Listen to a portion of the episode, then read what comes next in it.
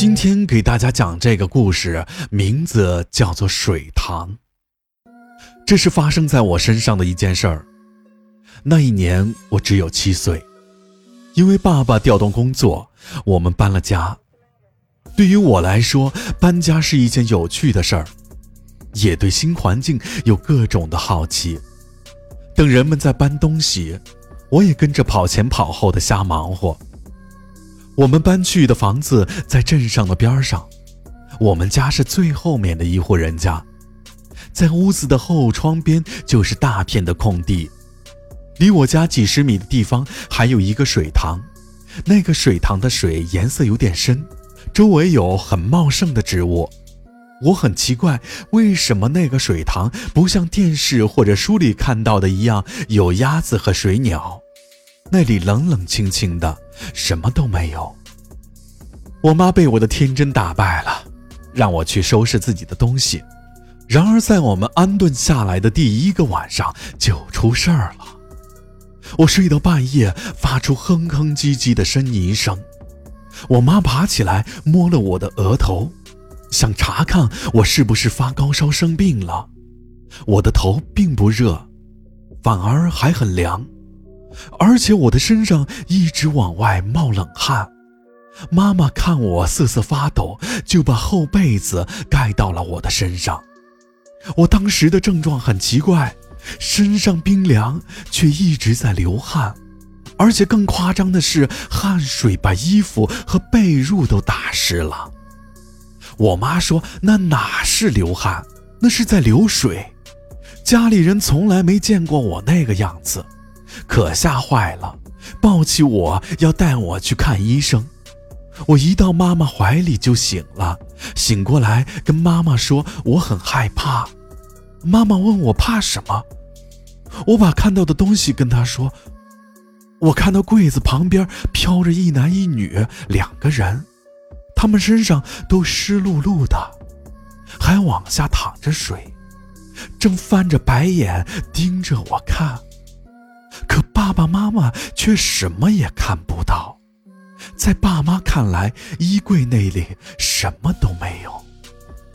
这时，爸爸突然反应了过来，说是屋子里有脏东西。他说他见过这种事儿，知道该怎么处理。说着话就跑进了厨房，片刻功夫就拿着菜刀和菜板跑了出来。妈妈一脸茫然地问爸爸：“拿菜刀干嘛？”爸爸说：“也是小时候见别人那样做过，遇上脏东西的时候就用菜刀猛剁菜板，同时大骂，就能把脏东西吓跑。”他挥舞着菜刀，用力地砍在菜板上，同时嘴里还大声地叫骂着。也不知道是不是爸爸的办法起效了，我身上不再往外出水，只是人变得昏沉起来。一直熬到了天亮，我才沉沉的睡了下去。爸爸一大早就去找了外婆来看我，因为外婆对这些事情多少懂一些。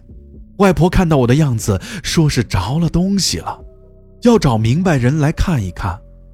外婆很快找到了一位看事儿的先生，那位先生背着手在我家院子里转了一圈，没看出什么，又绕到了房子的后边。当他看到我家房后的水塘时，脸色为之一变。那位先生说，他看到了一对男女的魂魄飘在水面上，和我看到的一样。先生并没有惊动他们，而是和妈妈、外婆先回屋。那位先生进了我的屋子，也不说话。他走到我见到那两个鬼魂的地方，蹲了下去。那面墙上和地上一夜之间长了很多霉斑。我妈说，昨晚刚搬进来的时候是没有的。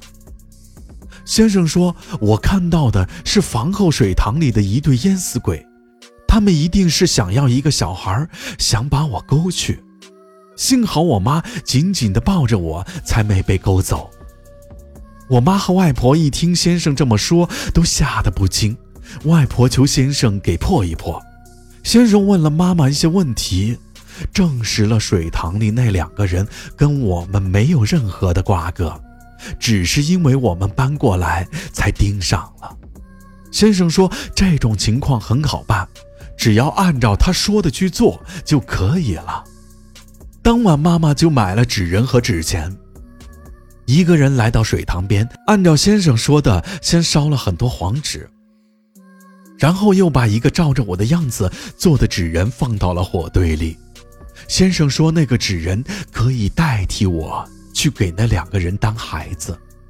妈妈说，她烧纸的时候虽然有火光，可她还是觉得特别的冷。等纸烧完了，妈妈起身往回走，她走了没几步，就听到了水声，忍不住用余光瞥了眼身后，她好像看到了有两个人影牵着一个孩子走进了水里。烧完纸钱和纸人，妈妈又把先生给的一面镜子挂在了房子的后墙上。做完这些事后，我就好了，晚上也没有再看到那两个人。